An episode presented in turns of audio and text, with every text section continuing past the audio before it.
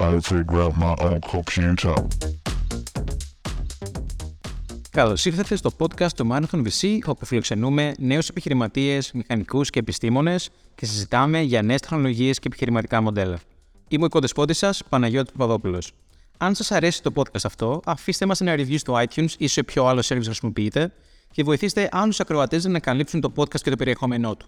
Τέλος, βεβαιωθείτε ότι μας ακολουθείτε στο Twitter στο marathon underscore VC. Φίλοι του Marathon VC Podcast, γεια σας. Σήμερα δημοσιεύουμε μια συζήτηση που έγινε μεταξύ του Γιώργου Τζιραλή, partner στη Marathon Venture Capital, και του Τάσου Αργυρού, CEO στην ActionQ και Serial Entrepreneur, ε, που είχε γίνει στα πλαίσια του 110ου επεισοδίου του Open Coffee 21 Δεκεμβρίου 2022. Απολαύστε το. Λοιπόν, Τάσο, χαίρομαι πάρα πολύ που α, είσαι απόψε εδώ. Η αλήθεια είναι ότι προσπαθώ να σε φέρω σε Open Coffee από το 2008-2009. Ναι, από πριν το Open Coffee να μαζεύει τόσο κόσμο, νομίζω. Α, και σίγουρα νομίζω έχεις κάνει μια θαυμαστή διαδρομή που πολλοί από εμάς ζηλεύουμε και σήμερα θα θέλαμε να μας κάνεις ένα walkthrough σε αυτή τη διαδρομή και να μας πεις τι έχεις και εσύ κρατήσει που μπορεί να είναι χρήσιμο για αυτούς που ξεκινάνε τώρα. Ναι, ε, πρώτα απ' όλα Γιώργο χαίρομαι πολύ που είμαι εδώ. Ε, χαίρομαι πολύ για το ενδιαφέρον. Δηλαδή είναι, είναι εξαιρετικό ότι υπάρχει τόσος κόσμος που έρχεται και ακούει και είτε κάνει πράγματα είτε θέλει να κάνει πράγματα. Ε, όταν είχαμε πρωτογνωριστεί τα πράγματα τουλάχιστον στην Ελλάδα ήταν φοβερά ήσυχα. Ε, και στο θέμα των startups, ειδικά στο θέμα του investment, νομίζω κανένας εκτός αν ήταν τελείως τρελός δεν θα σκεφτόταν να βάλει λεφτά σε startup. Ε, και, ε, και ο χώρος αλλά και, και η Ελλάδα και εσύ ε, είναι, τα τελευταία δέκα χρόνια ήταν ένα πραγματικό transformation. Πολύ εντυπωσιακό και πολύ καλό και είμαι πολύ χαρούμενος που έγινε και που είμαι εδώ. Οπότε και χαίρομαι που θα τα πούμε σήμερα. Σούπερ, είναι φανταστικό να ακούει κανείς κάτι τέτοιο από εσένα, αλλά θα ήθελα να πάρουμε τα πράγματα λίγο από την αρχή. Αν θυμάμαι σωστά, ε, ξεκίνησες από το Μετσόβιο. Ναι, ναι. Ναι, η δικιά μου πορεία ήταν άρχισα ακαδημαϊκά και πήγε επιχειρηματικά που πολλοί κόσμος τότε έτσι ήταν η μόνη διαδρομή. Ε, ήμουνα σε ένα περιβάλλον που ε, άμα ήθελες να κάνεις κάτι έπρεπε να, να βγεις στο εξωτερικό και για να βγεις στο εξωτερικό αν δεν προέρχεσαι από οικογένεια με χρήματα έπρεπε να κάνεις κάτι ερευνητικό. και ε, ήμουνα στο Μετσόβιο, ε, είχαμε ένα, ήμουνα σε μια χρονιά που πολλοί τελείωσαν και πήγαν έξω. Ήμασταν ε, αρκετά άτομα που, που πήγαμε σε, σε το πανεπιστήμια. Ε, ήμουν στην ίδια χρονιά με το Κώστα το Δεσκαλάκι που είναι στο MIT, που ήμουν μαζί του από το γυμνάσιο, ε, από το Βαρβάκιο. Ε, διάφοροι, ε, δηλαδή άμα δεις top 5 πανεπιστήμια ε, υπήρχε αρκετός κόσμος ε, που πήγε για computer science PhD. Ε, Κάποιοι τελείωσαν και κάναν ακαδημαϊκά, κάποιοι όλοι όπως εγώ, ο Σπύρος Ξάνθος που είναι κάπου εδώ που ήταν ε, στο Ουρμπάνα και άλλοι. Ε, ουσιαστικά πατήσαμε στα ακαδημαϊκά για να κάνουμε επιχειρηματικά. Το οποίο ήταν ε, ε ο μόνος οικονομικός τρόπος να το κάνεις. Γιατί θα μπορούσες να πας για, για masters ή άλλα πράγματα. Αυτά τα πράγματα πετούσαν χρήματα τα οποία τουλάχιστον εγώ δεν είχα. Άρα έφυγες από το Πολυτεχνείο, πήγες στο Stanford για PhD νομίζω ναι. και εκεί έκανε ναι. dropout για να κάνεις startup. Για PhD νομίζω πρέπει να είναι μόνο από τους πιο γρήγορους dropouts στην ιστορία του Stanford. νομίζω ότι άρχισα την εταιρεία μου στο 9 μήνο. Ναι, έμεινα στο Stanford γιατί υπήρχαν και θέματα βίζας και άλλα πράγματα φυσικά, τα οποία ήταν διάφορες δυσκολίες, αλλά Έφυγα τελικά από το Stanford με ένα master, το οποίο το πήρα χωρίς να πάρω κανένα μάθημα. Δεν ξέρω πώς έγινε αυτό. Ε, και, αλλά άρχισα να δουλεύω στην εταιρεία στο 9 μήνο με άλλα δύο παιδιά που γνώρισα στο PhD στο πρόγραμμα, οι οποίοι τελειώσαν το διδακτορικό τους. Ο ένας έγινε ακαδημαϊκός, ο άλλος έμεινε μαζί μου και συνεχίσαμε την, την πρώτη εταιρεία που έκανα στα μέσα το, το, του 2000. Άρα έχεις την ιδέα με το που πήγες εκεί, την είχες από πριν ή την είχαν οι άλλοι; Τόσο λίγο. Ναι, ε, η, η, ιστορία εκεί ήταν ότι πήγα στο Stanford. Εγώ είχα πιο πολύ background σε data mining, το οποίο σήμερα θα το λέγαμε machine learning ή AI ε, τα ίδια πράγματα γίνονται renamed. Ε, είχα πιο πολύ background σε databases, αλλά κατέληξα να κάνω έρευνα με έναν καθηγητή που λεγόταν David Sheridan, ο οποίος είναι ένας πιο γνωστούς καθηγητές στα ε, κατανεμένα συστήματα, ο οποίος ήταν, είχε κάνει διάφορες εταιρείες, είχε κάνει μια εταιρεία που την πούλησε στη Cisco για networking, πολύ επιτυχημένη. Ήταν ο πρώτος επενδυτής στο Google. Νομίζω ακόμα έχει 1%, 1% της εταιρείας. Ε, είναι καλό 1% να έχεις, αν έχεις κάτι. Ε, ακούγεται μικρό το 1% αλλά μερικές φορές είναι μεγάλο.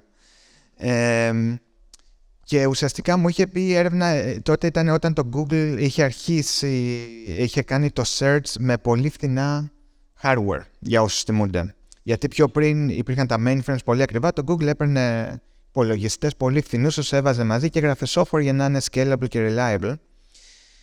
Και ο advisor μου είπε, κοίτα αν μπορείς να κάνεις μια βάση δεδομένων που να μοιάζει σαν το search του Google. Αυτό ήταν το problem statement. Ε, και γνώρισα και ένα-δυο παιδιά που ασχολούσαν σε παρεμφερή και πολύ γρήγορα συνειδητοποίησαμε ότι θα μπορούσαμε να φτιάξουμε μια βάση δεδομένων πολύ φθηνότερη και πιο scalable από τις παραδοσιακές βάσεις δεδομένων που τότε έτρεχαν σε πάρα πολύ ακριβό hardware, hardware εκατομμυρίων. Και αυτό ήταν μια πολύ καλή περίοδος να το κάνεις γιατί υπήρχαν πολύ παραπάνω δεδομένα τα οποία θα δημιουργούσε το ίντερνετ τότε. Τώρα υπάρχουν και IoT, τα weather data που λέγαμε και όλα αυτά. Οπότε υπήρχαν πάρα πολλά δεδομένα τα οποία όμως δεν είχαν τόση αξία ε, ανά unit όσο τα δεδομένα που θα είχε μια τράπεζα. Οπότε χρειαζόταν ένα πολύ scalable βάση δεδομένων σε πολύ χαμηλό κόστος.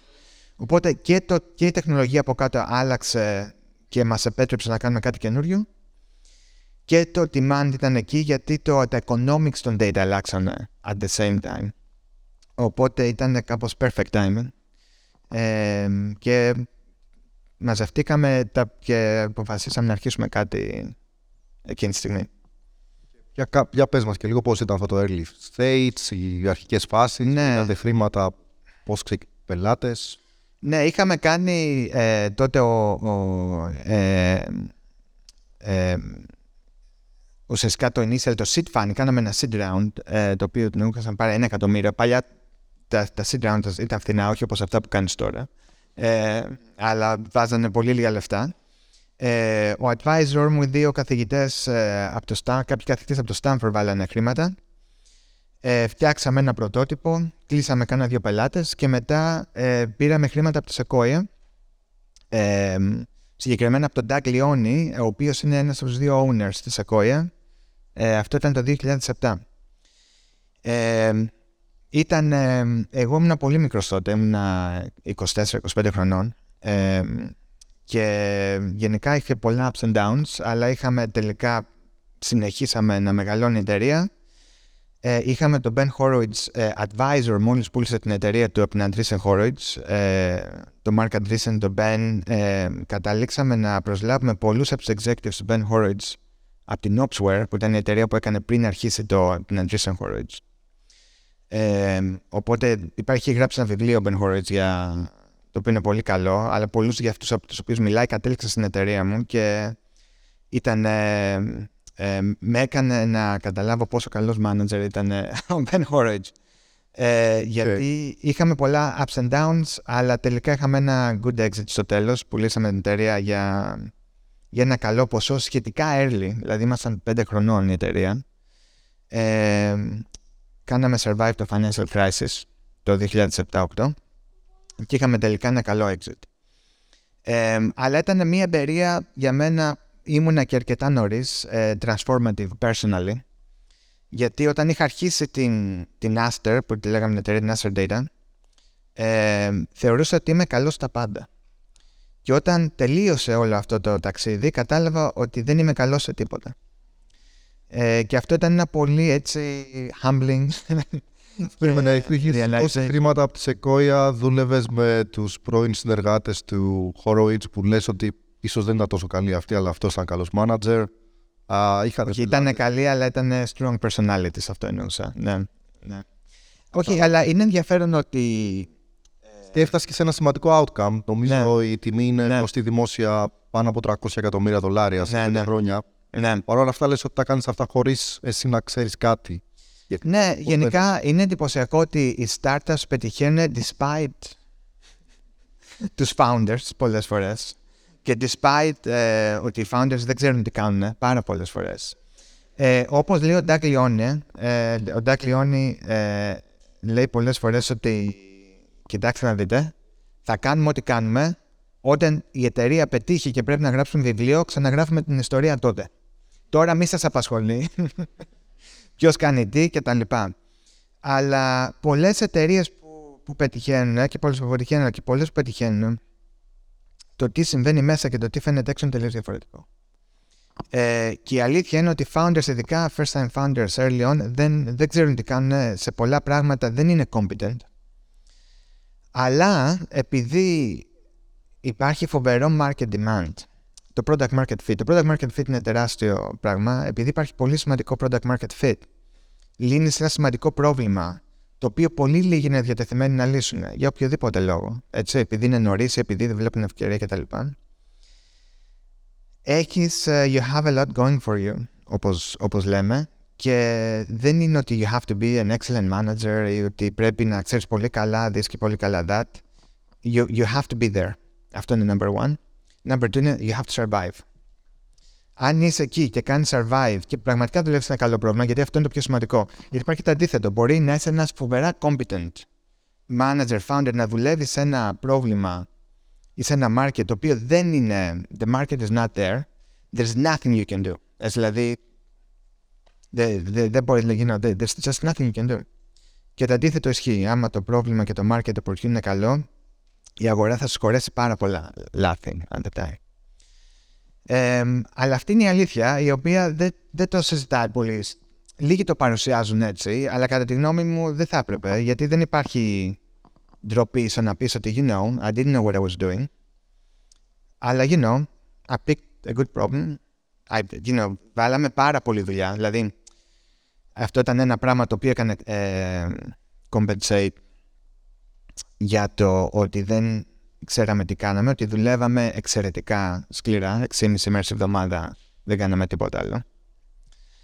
Αλλά παρόλα αυτά, ε, ναι, αν είσαι σε ένα κατάλληλο χώρο, διαλέξεις κάτι και το κάνεις πραγματικά, βάλεις ό,τι είσαι και δεν έχεις εκεί και είναι το κατάλληλο πρόβλημα, ε, μπορεί να σου κορεθούν πολλά λάθη. Θέλει να μην ασχολείσαι με όλα τα υπόλοιπα, τι ξέρεις, δεν ξέρεις, θα τα βρεις στην πορεία, αρκεί να διαλέξεις κάτι που έχει το σωστό timing και να δώσεις όλο το είναι σε αυτό. Ναι, ακριβώς. Και πολλά πράγματα έτσι κι αλλιώς θα μαθαίνεις. είναι και δύσκολο να καταλάβεις τι, τι, τι skills χρειάζεσαι ahead of time. Δηλαδή, μπορεί να θεωρήσεις ότι κάτι που κάνεις απαιτεί πολύ καλά sales, έτσι, αλλά τελικά να πάρει μια διαφορετική τροπή που να μην είναι αλήθεια αυτό. Και το αντίθετο. Ε, γιατί επίσης όλο που συμβαίνει όταν αρχίζεις κάτι καινούριο, συνήθως αλλάζεις πορεία. Τα πρώτα χρόνια ειδικά. Έτσι, από ένα σημείο και μετά, you're committed. Α πούμε, πας και κάνεις ό,τι κάνεις. Αλλά τα πρώτα χρόνια, πολλές φορές εταιρείες μένουν στο γενικότερο χώρο, αλλά αλλάζουν. Όπως η τρίτη παρουσίαση, η οποία το, το weather theme, ας πούμε, is there, αλλά ας πούμε άρχισε, άρχισε από, Scrooge, από Scrooge και κατέληξε σε κρύπτο. Έτσι, δηλαδή δεν ξέρεις ποτέ πώς θα, πώς θα σου γυρίσει. Τι κρατάς δουλεύοντας με ανθρώπους σαν τον Doug και τον Ron Conway και α, ίσως τον, τον Horowitz; Από τους investors, ναι. Ε, γενικά ε, όλοι αυτοί είναι καταλαβαίνεις ότι υπήρχε λόγος ότι έγιναν πολύ επιτυχημένοι. Δηλαδή, όλοι είχαν. Πολλοί από αυτούς έχουν φοβερό, motivation, φοβερό drive. Ε, ο Ντάκ Λιόνι ήρθε από την Ιταλία στην Αμερική όταν ήταν 7 χρονών. Πολύ φτωχή οικογένεια. Οπότε, you know, he had something to prove. Πολλοί είναι έτσι. Ε, γενικά, πολλοί επιτυχημένοι άνθρωποι πιστεύω. They're trying to prove something to someone. Γενικά, αν αυτό έχει νόημα ή όχι, είναι άλλη, άλλη κουβέντα. Αλλά αυτό, αυτό ισχύει.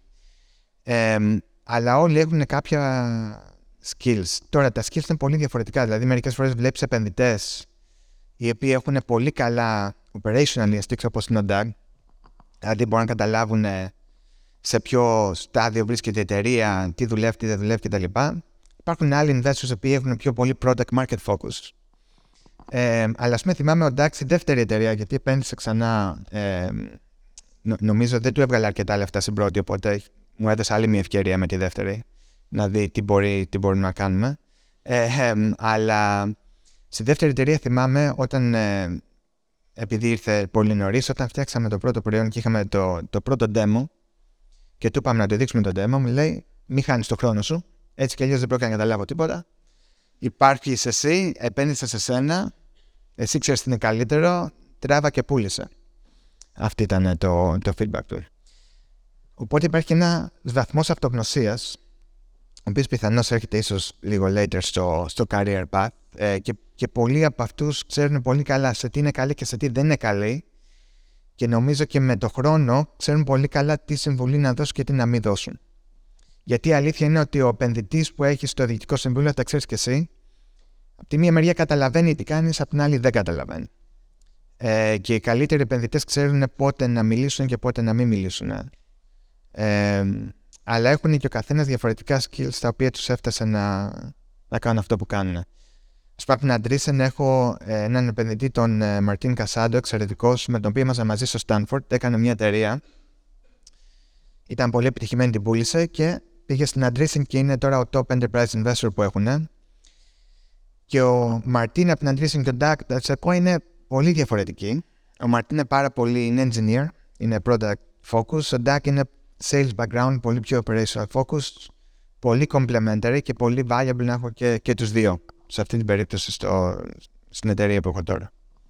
Σούπερ, αλλά νομίζω αφήσαμε την ιστορία στο ότι κάνατε exit α, στην Aster. Κάνε μας, πες μας λίγο. Ναι, δούλεψα, μας αγόρισε μια μεγάλη εταιρεία βάσεων δεδομένων, δούλεψα για τρία χρόνια, το οποίο ήταν καλή εμπειρία. Ε, πολλοί founders λένε «Α, είναι βλακίες όλα αυτά και τα λοιπά». Ε, οι μεγάλες εταιρείες για μένα ήταν, ε, επειδή πουλούσαμε σε όλο τον κόσμο, ε, έμαθα πάρα πολλά πράγματα για το πώς δουλεύει το enterprise software παγκοσμίως, ήταν σαν ένα MBA βασικά στο technology. Ε, και είχα καλή εμπειρία. Δεν έκατσα βέβαια πάρα πολύ, δεν είναι κάτι το οποίο θα έκανα για πάντα. Έφυγα μετά από τρία χρόνια. Ε, δεν ήξερα τι να κάνω και άρχισα μια δεύτερη εταιρεία, την Action IQ, η οποία ακόμα είναι το. Τι, τι ξεκίνησες γιατί δεν ξέρεις τι να κάνεις ή γιατί πάρει founder; Ε, είναι αλήθεια γιατί ε, ένα ενδιαφέρον πράγμα είναι ότι ε, ειδικά αν έχεις κάποια επιτυχία, είτε θα κάνεις κάτι το οποίο είναι πολύ δύσκολο και θα δουλεύει πολύ σκληρά, είτε θα, πάρεις, θα είσαι σε, σε κάποια ημισυνταξιοδότηση. Είναι δύσκολο να κάνεις κάτι ενδιάμεσο. Ε, και δεν ήθελα να ημισυνταξιοδοτηθώ, να είμαι advisor, ξέρω εγώ, ή κάποιος ε, whatever. Ε, και αποφάσισα να, να αρχίσω μια δεύτερη εταιρεία. Ήμουν ακόμα σχετικά νωρίς. Ε, είχα κάποιες ιδέες για τις οποίες ήμουν πολύ excited. Και, και τώρα στο οποίο είναι πάρα πολύ δουλειά. Ξεκίνησες μόνος σου, σωστά; Όχι, έχω ένα co-founder, τον οποίο το γνώρισα μετέπειτα, δεν ήταν στην Aster Data. Ε, και αυτός είναι ο CTO, εγώ είμαι ο CEO και τη χτίσαμε μαζί. Πες μας δύο λόγια, τι κάνει η Action IQ. Η Action IQ ασχολείται πάλι στο χώρο των δεδομένων, ε, αλλά αυτό που κάνουμε, ε, είμαστε σε μια κατηγορία που λέγεται Customer Data Platforms, που ουσιαστικά ε, πουλάμε σε μεγάλες επιχειρήσεις, ε, μαζεύουμε όλα τα δεδομένα και προσπαθούμε να κάνουμε πολύ καλή ε, personalization σε όλα τα communication, σε όλα τα channels. Ε, το πρόβλημα που προσπαθούμε να λύσουμε είναι το spam. Ότι ακόμα και εταιρείες με τις οποίες έχεις απευθεία σχέση δεν σε καταλαβαίνουν, δεν σε ξέρουν παρότι έχουν πολλά δεδομένα. Είναι ένα δύσκολο πρόβλημα γιατί συνήθως τα δεδομένα των πελατών είναι διασκορπισμένα σε δεκάδες βάσεις δεδομένων διαφορετικά data models και schemas και μετά πρέπει να τα βάλεις στα χέρια των business users με έναν απλό τρόπο και να τα συνδέσεις σε συστήματα που μιλάνε στους πελάτες. Από email ε, μέχρι τηλεφωνικά κέντρα, websites ε, κτλ. Ήταν ένα αρκετά ambitious ε, πρόβλημα θα έλεγα, ίσως too ambitious, αλλά you know, we survived the early years, σηκώσαμε πάρα πολλά, πολλά χρήματα, 150 εκατομμύρια περίπου. Και έχει γίνει τώρα μια πάρα πολύ μεγάλη αγορά. Ε, you know, η εταιρεία τα πάει πολύ καλά, αλλά από την άλλη μεριά μέχρι να τελειώσει μια εταιρεία you never know πώς θα ξέρεις ε, πολύ καλά Γιώργο. Ε, αλλά σημαντικό είναι ότι you know, ε, έχουμε, έχω πολύ καλή ομάδα, είναι καλοί άνθρωποι. You know, είστε πόσοι περίπου; 200 άτομα περίπου. 200 Ναι. Ε, και you know, we, the, we, we continue to grow, to try to grow. Ε, αυτό τον καιρό προσπαθούμε να κάνουμε efficiently grow. Γιατί πέρσι all that matters is growth. Τώρα it's all about efficiency uh, in addition. Ε, αλλά Ένα βαρύ technology software, enterprise και software. community. Πες μας λίγο το pricing range, πόσο χρόνο παίρνει, Ναι, κάνετε, δώσ' δώσ' μας λίγο εικόνα. Ναι, ναι, για το business. Ναι, εμείς δουλεύουμε μόνο με μεγάλες επιχειρήσεις. Ε, αρχικά πουλάμε συστήματα γύρω στο 1 εκατομμύριο το χρόνο, οπότε είναι αρκετά μεγάλα το deal sizes. Ε, 6 με 12 μήνες sales cycle. Ε, κάναμε focus μόνο σε Αμερική, γιατί στην προηγούμενη εταιρεία προσπάθησα να επεκταθώ Ευρώπη και ήταν ε, πολύ δύσκολο και αποτύχαμε. Ε, και επειδή η εταιρεία της Αμερικής είναι πολύ μεγάλη, αποφασίσαμε να κάνουμε focus εκεί. Ε, αλλά νομίζω μόλις βγούμε από το economic downturn θα επεκταθούμε γιατί είμαστε late για τα revenues που έχουμε. Ε, αλλά γενικά είναι complex technology, ε, business sale, big sale, πολύ hardcore έτσι, enterprise, top-down, top-down sale. Η ομάδα είναι όλη στη Νέα Υόρκη, έχετε και remote, έχεις σκεφτεί ποτέ να κάνεις και ε, να φέρεις τμήμα της ομάδας εδώ; Ναι, ε, η ομάδα είναι η πιο πολύ είναι στη Νέα Υόρκη, οι υπόλοιποι είναι στην Αμερική, πολύ R&D Νέα Υόρκη, κάποιοι remote. Ε, για εδώ βασικά δεν το έχουμε, δεν το έχουμε κοιτάξει ακόμα, το συζητάμε ε, για Ευρώπη γενικότερα και για Ελλάδα ειδικότερα. Η αλήθεια είναι ότι το time zone είναι το βασικότερο πρόβλημα. Ε, αλλά είναι κάτι το οποίο θέλουμε να δούμε. Ε, Χρησιμοποίησαμε, έχουμε χρησιμοποιήσει κάποια άτομα εδώ στο παρελθόν για professional services back office για να κάνει κάποιο engineering work σε αυτό, αλλά για R&D δεν το έχουμε κάνει μέχρι τώρα. Ε, η αλήθεια είναι ότι όλα αυτά έχουν ρίσκο, δηλαδή νομίζω είναι ευκολότερο να ξεκινήσεις από την αρχή fully distributed, από το να πας μετέπειτα.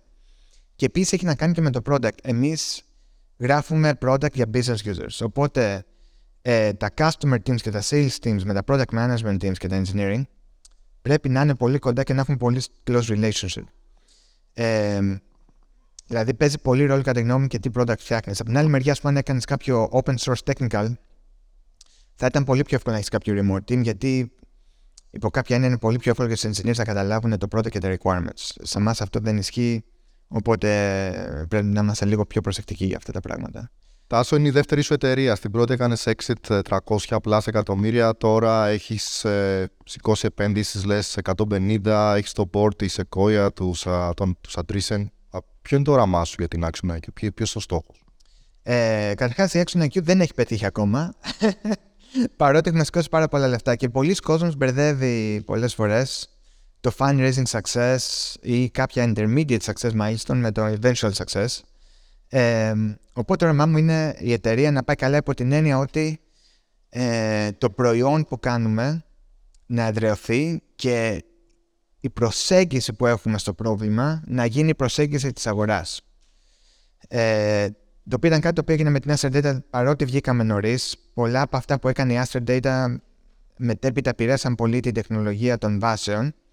Εμείς και η, η αγορά που δημιουργήσαμε τότε με κάποιες άλλες εταιρείες. Ε, το, οπότε αυτό είναι το, το μεγάλο. Αλλά από την άλλη μεριά γενικά άρχισα την, την, την, την Action IQ για να έχω κάποιο impact. Και το impact το έχεις είτε μέσω των πελατών σου που βοηθάς να κάνεις πετυχημένους, το άλλο είναι μέσω των εργαζομένων σου. Και ένα πράγμα που έγινε με την Άστρο, για το οποίο είμαι πολύ περήφανος, ότι βγάλαμε πολύ κόσμο, οι οποίοι μετέπειτα κάνανε πολύ μεγάλες εταιρείες. Νομίζω έχουν βγει τρει-τέσσερι startups που είναι public από ex Aster employees. Wow. Πολύ πετυχημένες. και αυτό νομίζω έγινε και εν μέρει γιατί προσλαμβάναμε σχετικά νέους αλλά πολύ έξυπνους ανθρώπους. Γενικά έμπειρους και έξυπνους δεν μπορούσαμε να προσλάβουμε γιατί δεν ερχόντουσαν σε εμάς αλλά μπορούσαμε να προσλάβουμε σχετικά με λιγότερη εμπειρία αλλά και πολύ έξυπνους. Ε, τρέχαμε την εταιρεία έτσι με αρκετή διαφάνεια. Οπότε νομίζω αρκετός κόσμος και εμπνεύστηκε και έμαθε και μετά μετέπειτα κάνανε πολύ Ήσουν, ήσουν angel investor και σε κάποιε από αυτές όπως στη Velos που ελπίζουμε θα είναι το επόμενο IPO. Ναι, η Velos ε, δεν ήταν από την Acer προφανώς, αλλά γενικά ε, ε, ασχολούμαι και με κάποιες πολύ συγκεκριμένες εταιρείες πέρα από την Action IQ, αλλά πολύ λίγες, γιατί ένα πρόβλημα είναι ότι αν είσαι CEO από μια εταιρεία, έχεις και παιδιά, έχεις ελάχιστο χρόνο. Ε, αλλά με τη Velos νομίζω έχει.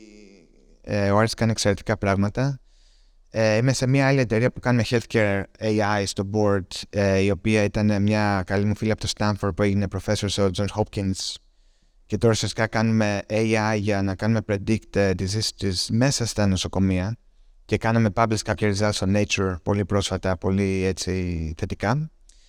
Ε, αλλά γενικά ε, δεν κάνω ούτε, πολλά, ούτε πολλές ομιλίες, σε πολλά angel investments προσπαθώ να είμαι πολύ focus γιατί ε, ένα πράγμα που έχω μάθει είναι ότι ο κόσμος γίνεται επιτυχημένος με το να κάνει ένα πράγμα πολύ καλά.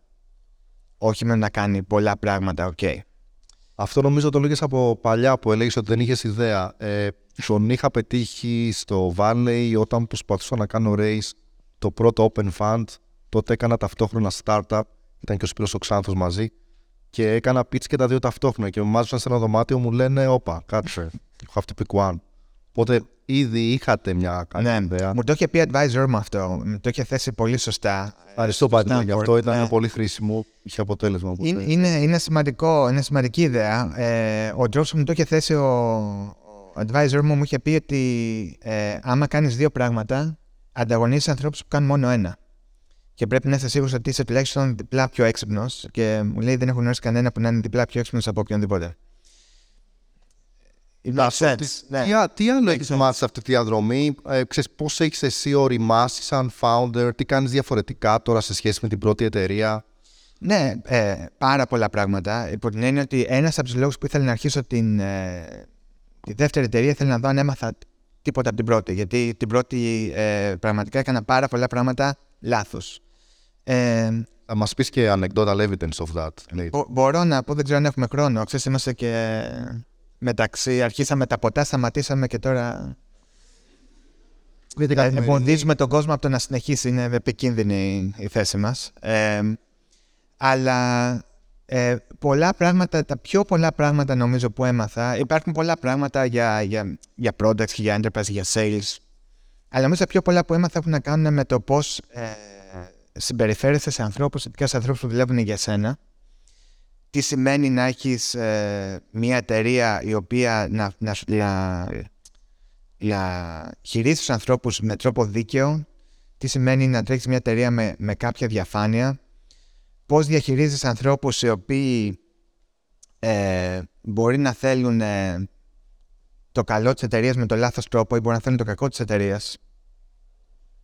Ε, γιατί το 90% τελικά της επιτυχίας σε εταιρείες είναι οι άνθρωποι που προσλαμβάνεις και διαχειρίζεσαι. Γιατί, οκ, το strategy και το market είναι πολύ σημαντικό, έτσι, αλλά αυτά καθορίζονται τα πρώτα 2-3 χρόνια. Και από εκεί και πέρα έχει να κάνει ποιον προσλαμβάνεις και, και πώς ε, τους δίνεις δυνατότητα να γίνονται κάπως οι καλύτεροι αυτοί τους. Αυτό είναι. Και μπορείς να κάνεις απλά και σωστά πράγματα και να, και να έχεις μια πολύ επιτυχημένη πορεία με σχετικά λίγη δουλειά και σχετικά λίγα έτσι, ε, σαμαράκια στον δρόμο ή μπορείς να κάνεις τα λάθος πράγματα να δουλεύεις ε, 15 ώρες την ημέρα και να μην φτάσεις πουθενά. Αλλά νομίζω αυτά που έμαθα έχουν να κάνουν με τους ανθρώπους τα πιο πολλά. Μετά υπάρχουν βέβαια, ξέρεις, στον τομέα ο καθένας, υπάρχουν τα enterprise sales, υπάρχουν ε, τα, τα product και τα markets, το, το category creation, το οποίο είναι αυτό που έκανα στην προηγούμενη και προσπαθούμε να κάνουμε και τώρα, δηλαδή πώς δημιουργείς μια τελείως νέα κατηγορία και εδραιώνεσαι ως η, η top εταιρεία στην κατηγορία και αυτό έχει πάρα πολύ βάθος. Αλλά τελικά ερχόμαστε πίσω στους ανθρώπους και στις διαπροσωπικές σχέσεις. Γι' αυτό και άμα, και άμα δεις ε, κάποιοι από τους πιο καλύτερους, ας πούμε ο Ben Horowitz πραγματικά το πιστεύω ότι το, πιο- το, ε, ο Ben Horowitz από το Andreessen ε, το πιο σημαντικό του skill ήταν με ανθρώπους. Δηλαδή να καταλαβαίνει, να διαλέγει, να κάνει manage, να κάνει inspire όλα αυτά τα πράγματα. Αλλά νομίζω αυτή είναι η περιοχή που έχει τα... που, που έμαθε πιο πολλά πράγματα τελικά. Σούπερ. Και μια τελευταία ερώτηση. Α, για να μην τραβήξουμε πάρα πολύ πριν περάσουμε σε ερωτήσεις τις δικές σας. Α, τι έχεις να πεις α, στους founders, στο α, κοινό μας σήμερα, αυτούς που θα δουν το βίντεο, που ξέρεις, α, θέλουν να κάνουν πράγματα αντίστοιχου βεληνικούς με εσένα, αλλά είναι σε πολύ πιο πρώιμο στάδιο. Τι έχεις να τους Ναι, γενικά νομίζω ότι όπως λέγαμε και στην αρχή, ε, είναι, υπάρχουν πολύ παραπάνω δυνατότητες. Δηλαδή δεν χρειάζεται να πας στο Stanford και να, και να γνωρίσεις ακόια για να κάνεις κάτι. Μπορεί να το κάνεις πιο πολύ από οπουδήποτε. Ε, γιατί και το κεφάλαιο έχει διεθνοποιηθεί περισσότερο και οι εταιρείες μπορείς να αρχίσεις από ε, και να πουλήσεις. Ε, αυτό που θα έλεγα είναι όμως ότι πρέπει να διαλέξεις το πρόβλημα ώστε να ε, παίζεις με τις δυνάμεις σου. Για παράδειγμα, ε, τα enterprise sales που κάνουμε εμείς πρέπει να είσαι πολύ κοντά στον πελάτη. Οπότε, με αυτό που κάνω εγώ με την Action IQ δεν θα μπορούσε να το έχεις αρχίσει. Στην Ελλάδα, τέλος πάντων, θα ήταν πολύ πιο δύσκολο. Απ' την άλλη μεριά, θα μπορούσες να κάνεις κάτι το οποίο πουλάς σε developers directly, έχεις ας πούμε τα πιο πολύ τα bottoms up sales, αυτό που λένε το product led growth. Αυτό είναι κάτι το οποίο μπορεί να γίνει από πιο μακριά. Το ίδιο πάει και με, τις, με τα άτομα που προσλαμβάνεις, το ίδιο πάει και με το κεφάλαιο. Ε, αλλά αυτό που θα έλεγα είναι ότι ο καθένας ανάλογα με το ποιες είναι οι ιδιαίτερες συνθήκες πρέπει να βρεις ένα πρόβλημα το οποίο να μπορείς να το λύσεις από εκεί που είσαι με αυτά που έχεις κτλ. Και δεν υπάρχει σωστό και λάθος. Δηλαδή μπορεί και σήμερα κάποιος ίσως το να είναι να πάει έξω, να πάει σε μια μεγαλύτερη αγορά, να είναι στο κέντρο των πραγμάτων. Και υπάρχουν πράγματα που πρέπει να το κάνεις αυτό για να γίνουν. Αλλά υπάρχουν και άλλα πράγματα που μπορείς να το κάνεις από το γραφείο σου ή στο ξυλόκαστρο. Έτσι. Και δουλεύουν μια χαρά και ίσως και καλύτερα. Γιατί έχεις πλεονεκτήματα που κάποιος ο οποίος είναι σε μια πιο ακριβή αγορά ε, δεν μπορεί να τα έχει. Δηλαδή, έχεις και competitive advantage στο τέλος της ημέρας. Αλλά πρέπει κανείς να τα σκεφτεί λίγο αυτά, δηλαδή το πρόβλημα που κάνει τι απαιτεί, πού πουλάς, τι άνθρωπους πρέπει να βρεις, τι expertise χρειάζεσαι και να προσπαθήσει λίγο να το σκεφτείς γιατί αυτά είναι λίγο product market fit πράγματα τα οποία πρέπει να γίνουν στην πολύ αρχή. Μετά, όταν αυτά τα βρεις, μπορείς να έχεις μια, μια πολύ καλή παρέα, πορεία από, από οπουδήποτε. Σούπερ, Τάσο, ευχαριστούμε. Τώρα η σειρά σας. Ερωτήσεις. Ναι, η ερώτηση είναι από πότε άρχισαν να δραστηριοποιούμε επαγγελματικά ε, και, και πώς έχουν αλλάξει τα πράγματα τεχνολογικά από τότε μέχρι τώρα και επόμενα. Ε, την πρώτη εταιρεία την άρχισα το 2005, οπότε είναι λίγο παραπάνω από 15 χρόνια. Ε, τώρα πώς έχουν αλλάξει τα πράγματα, τα πάντα έχουν αλλάξει. Ε, αυτό που θα έλεγα γενικά είναι ότι η τεχνολογία αλλάζει διαρκώς και μάλιστα ο ρυθμός αλλαγής αυξάνεται, δεν μειώνεται. Αυτό είναι πάρα πολύ καλό γιατί για κάποιους που θέλουν να κάνουν κάτι καινούριο. Γιατί όταν κάνεις κάτι καινούριο, γενικά δεν μπορείς να κάνεις κάτι το οποίο. Δηλαδή, άμα υπάρχει ένα πρόβλημα το οποίο ήταν το ίδιο για τα τελευταία 30 χρόνια, αποκλείεται να είσαι ο πρώτος που το σκέφτηκε. Έτσι. Οπότε σημαίνει ότι σκέφτεσαι κάτι το οποίο δεν δουλεύει. Πάντα μια καινούργια εταιρεία πατάει σε μια αλλαγή, είτε αλλαγή στην τεχνολογία, είτε αλλαγή στο business model που έγινε. Ε, και αυτό το ακούσαμε και στις τρεις παρουσιάσεις. Τα drones, υπάρχει τεχνολογία ηλεκτρική και υπάρχει και το regulatory environment, το οποίο αλλάζει. Γι' αυτό τώρα κάνουμε το drone και δεν υπήρχε πιο πριν. Έτσι, γι' αυτό η Velos υπάρχει τώρα και δεν ε, την έκανε κάτω πιο δεκαετία του 90. Ε, ε, τα λάντα οτόματα το, το συζητήσαμε. Έτσι, υπάρχει τεχνολογία AI καινούργια και υπάρχει και ένα νέο περιβάλλον. Ε, και το τελευταίο, το crypto πάτησαν για να, να κάνουν το ίδιο ιδέα στο weather democratization essentially of weather data, ας πούμε, και πάτησαν πάνω στο crypto που είναι μια καινούργια.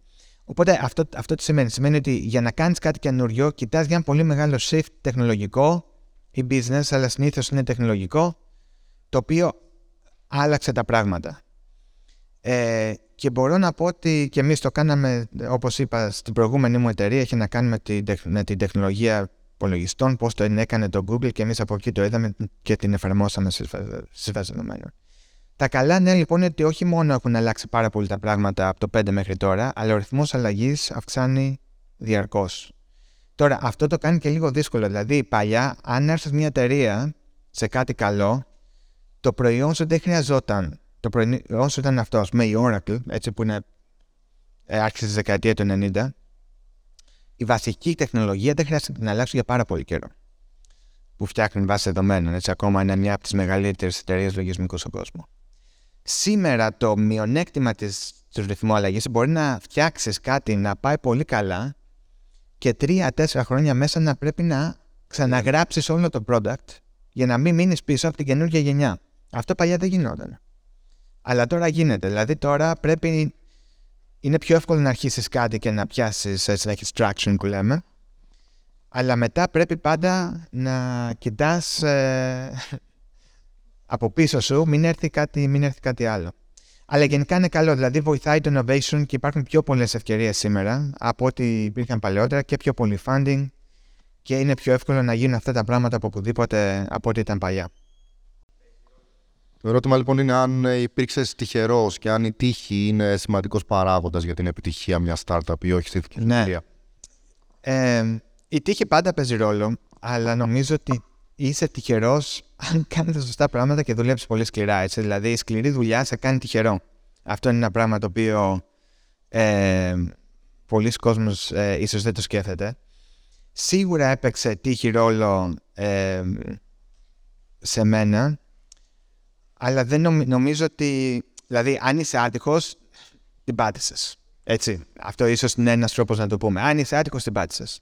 Τώρα, αν δεν είσαι άτυχος, ε, μπορείς να δουλεύεις πολύ σκληρά να προσπαθείς να κάνεις τα σωστά πράγματα και τελικά χρειάζεσαι όλο και λιγότερο τύχη για να πετύχεις. Και αυτό το βλέπεις από ανθρώπους που ξέρεις, είναι επιτυχημένοι ε, repeatedly. Ένα από τα πιο... Ε, το βλέπεις ακόμα και σε πράγματα όπως το poker, έτσι, δηλαδή οι καλύτεροι παίκτες στο poker κερδίζουν συστηματικά. Οπότε, ναι, το τι χαρτιά θα σου τύχουν είναι θέμα τύχης. Αλλά από εκεί και πέρα το τι κάνεις με αυτό δεν είναι. Έτσι μπορεί να είσαι πολύ συστηματικός. Είναι μια ερώτηση που είναι δύσκολο να απαντήσει μονολεκτικά, αλλά θα έλεγα ναι, μπορείς να είσαι πολύ άτυχος, αλλά άμα συνεχίσεις να προσπαθείς, βάλεις πάρα πολλή δουλειά, τελικά θα είσαι και τυχερός. Το ερώτημα είναι πώς κάνεις validate το market fit πριν ρίξεις όλα τα resources σου πίσω από μια προσπάθεια. Ναι. Ε, Καταρχάς, ένα ενδιαφέρον πράγμα είναι ότι πολλές εταιρείες δεν έχουν πραγματικό product market fit για πάρα πολλά χρόνια. Δηλαδή, μπορεί- υπάρχουν εταιρείες που έχουν σηκώσει 100 εκατομμύρια και δεν έχουν ακόμα έτσι, αυτό που λέμε fully baked ε, product market fit. Νομίζουν ότι έχουν, λένε ότι έχουν, αλλά δεν έχουν. Αυτό είναι ένα, ένα ενδιαφέρον ε, πράγμα. Δηλαδή, δεν είναι ότι το κάνεις στην αρχή και μετά τελείωσες. Υπάρχουν βέβαια εταιρείες που κλειδώνει πολύ νωρίς και μετά απλά κάνουν scale. Έτσι.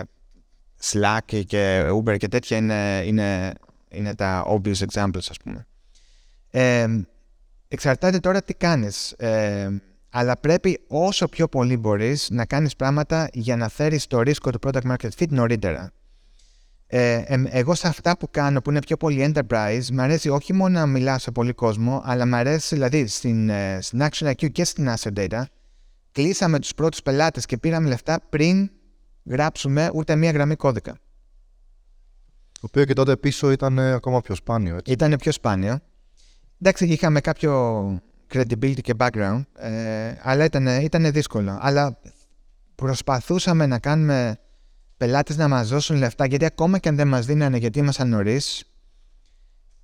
Ξέρεις, μπορείς να πεις σε κάποιον πώς φαίνεται αυτή η ιδέα μου. 9 στους 10 θα πούνε είναι γαμάτι, έτσι. Γιατί δεν θέλουν να σε συνοχωρήσουν. Τώρα, αν τους πεις σκάσε μου 50 χιλιάρικα και θα σου δώσω πριν ένα χρόνο. Πόσοι θα σας δώσουν, ελάχιστοι. Έτσι. Οπότε, αν θα δώσουν validation, τώρα, αν δεν θα δώσουν, δεν σημαίνει ότι η ιδέα σου δεν είναι καλή, αλλά εκεί μπορείς να το σκεφτείς και παίζεις μετά σε ένα, σε ένα φάσμα. Τώρα, άμα είναι consumer η εταιρεία, άλλες τεχνικές, γιατί εκεί παίζεις ε, τελείως διαφορετικά. Το θέμα είναι ότι μπορείς να είσαι πολύ δημιουργικός στο πώς να ψάχνεις να βρεις product market fit. Πρέπει πάντα να, είσαι, να έχεις την παράνοια ότι δεν έχεις βρει ακόμα product market fit, γιατί άμα σκεφτείς ότι βρήκες νωρίς, εκεί μπορεί να χάσεις όλη την εταιρεία. Ε, και είναι και ένα διαρκές παιχνίδι, δηλαδή νομίζω μέχρι να φτάσει η εταιρεία να έχει 10-20 εκατομμύρια έσοδα το χρόνο, ε, δεν, δεν μπορείς να είσαι 100% σίγουρος ότι το έχεις βρει.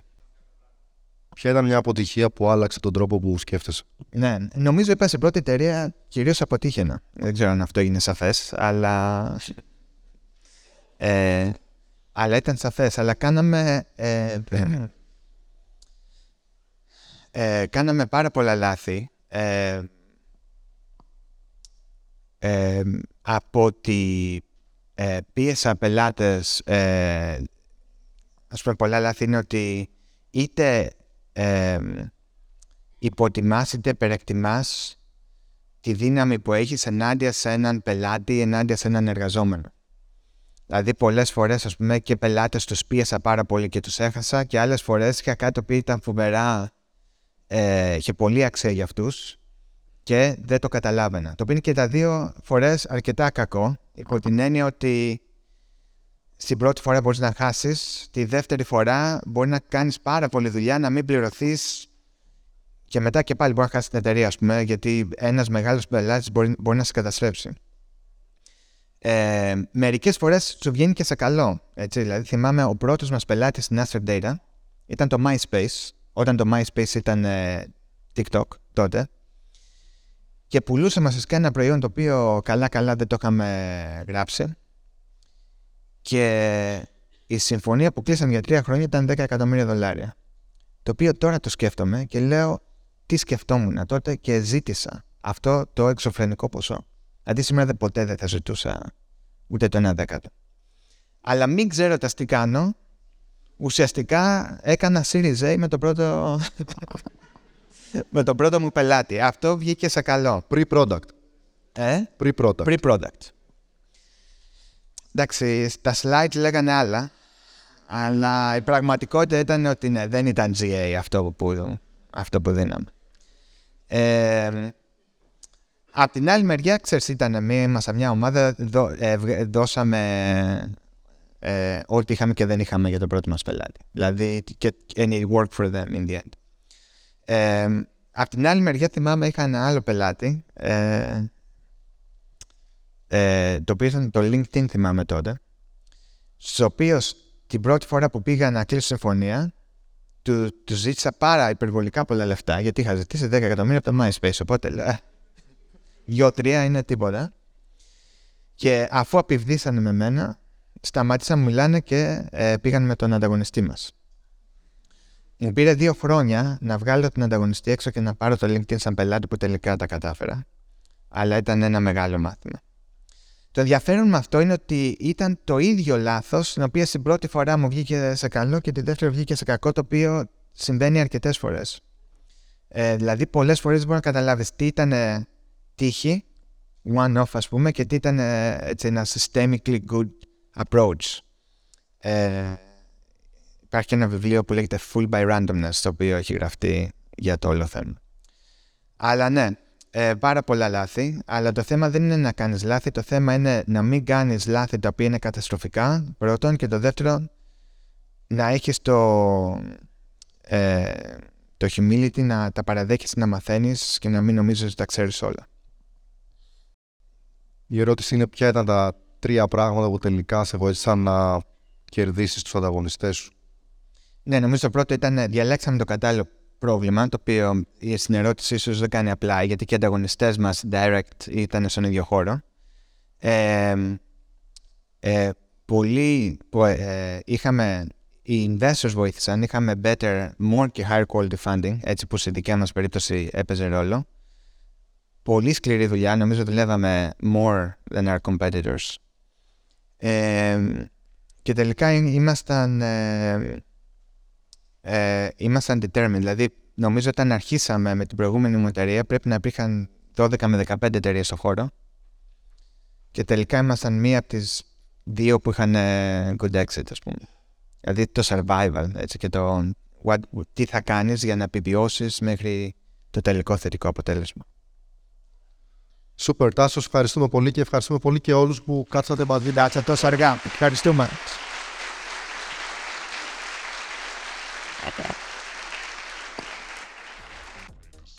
Ευχαριστούμε πολύ που μας ακούσατε και μην ξεχνάτε να γραφτείτε στο podcast μέσω του iTunes ή του SoundCloud. Αν σας άρεσε αυτό το επεισόδιο, θα σας ήμουν ευγνώμων αν το μοιραζόσασταν σε social media. Όπως πάντα, είμαστε ανοιχτοί σε προτάσεις για νέους ομιλητές και θέματα μέσω του λογαριασμού μας στο Twitter marathon underscore VC. Μέχρι την επόμενη φορά.